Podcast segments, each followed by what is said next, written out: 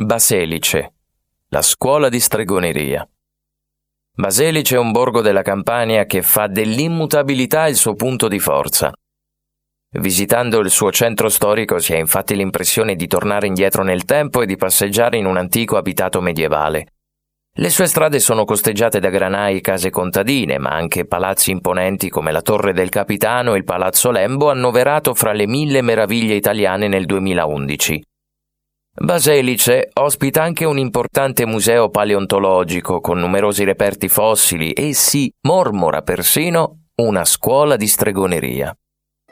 Questa strana istituzione sarebbe stata fondata attorno al 1400 da una donna di nome Maria detta la Rossa.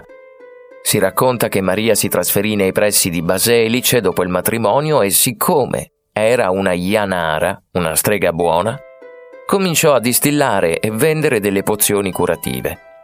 La sua fama di guaritrice crebbe a tal punto che molte ragazze si presentarono alla sua porta e la supplicarono di insegnare la sua arte.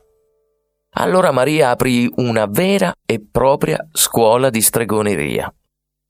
Le lezioni si svolgevano sul toppo delle fate, lontano dal borgo per non turbare la quiete degli abitanti.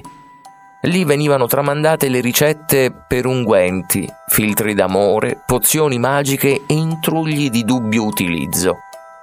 Gli insegnamenti di Maria erano tutti a fin di bene, ma purtroppo tra le sue allieve si era infiltrata anche una donna dall'animo crudele. Si chiamava Coletta e aveva l'abitudine di compiere malefatte ed estorcere l'elemosina a chiunque capitasse sulla sua strada.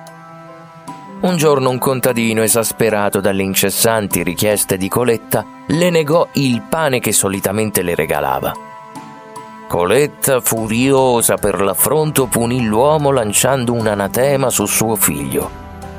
Il bambino maledetto si svegliò l'indomani con la schiena orribilmente deformata. Allora il padre radunò i paesani e diede la caccia a Coletta scacciandola dal villaggio sotto la minaccia di torce e forconi. La strega scappò e di lei non si seppe più nulla. Nel frattempo Maria venne chiamata a curare il bambino, che guarì nel giro di poche settimane.